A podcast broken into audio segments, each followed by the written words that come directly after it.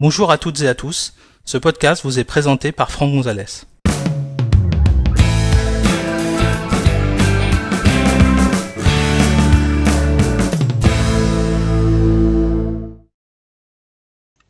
Dans cet épisode, nous allons découvrir comment modifier les réglages DNS depuis la ligne de commande. Pour suivre cet épisode, vous devez disposer d'un Mac sous macOS Sierra et être administrateur de votre ordinateur.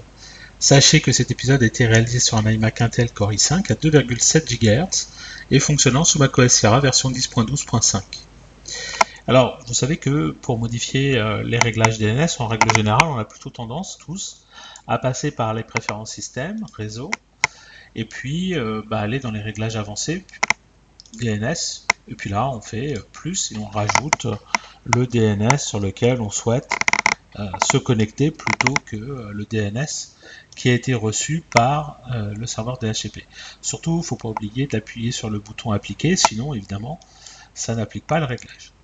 Pour le supprimer, on fait dans avancer, DNS, on sélectionne, moins, on fait OK, on refait appliquer.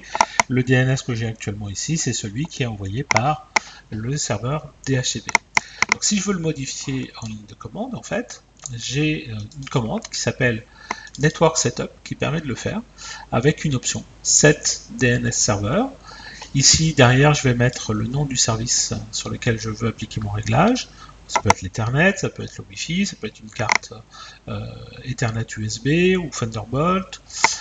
Et puis ensuite l'adresse IP ou les adresses IP des services des DNS sur lesquels je souhaite me connecter.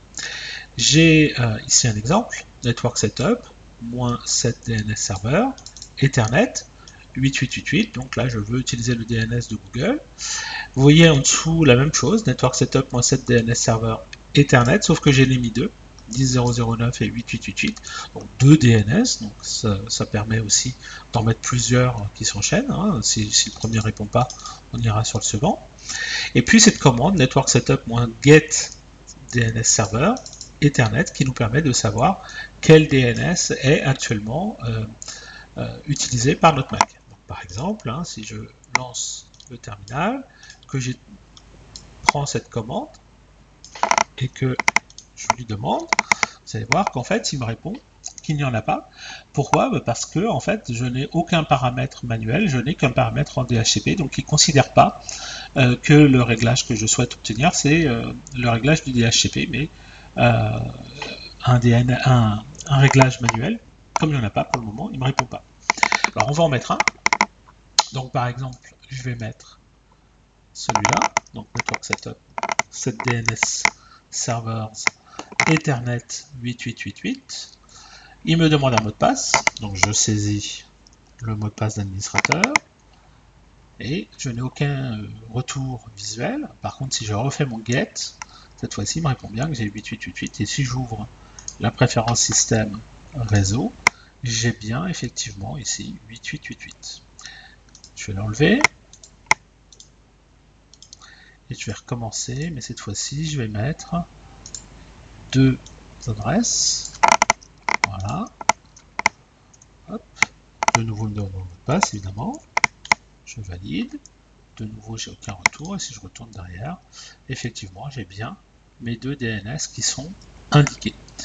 Alors dans le passé, il y avait également une possibilité d'effacer les réglages DNS manuels sans passer par la préférence système réseau, c'est-à-dire faire ça, sélectionner, supprimer, faire OK, appliquer. Il suffisait en fait de retaper la même commande, network setup -7 DNS servers Ethernet, sans rien mettre derrière, pas d'adresse.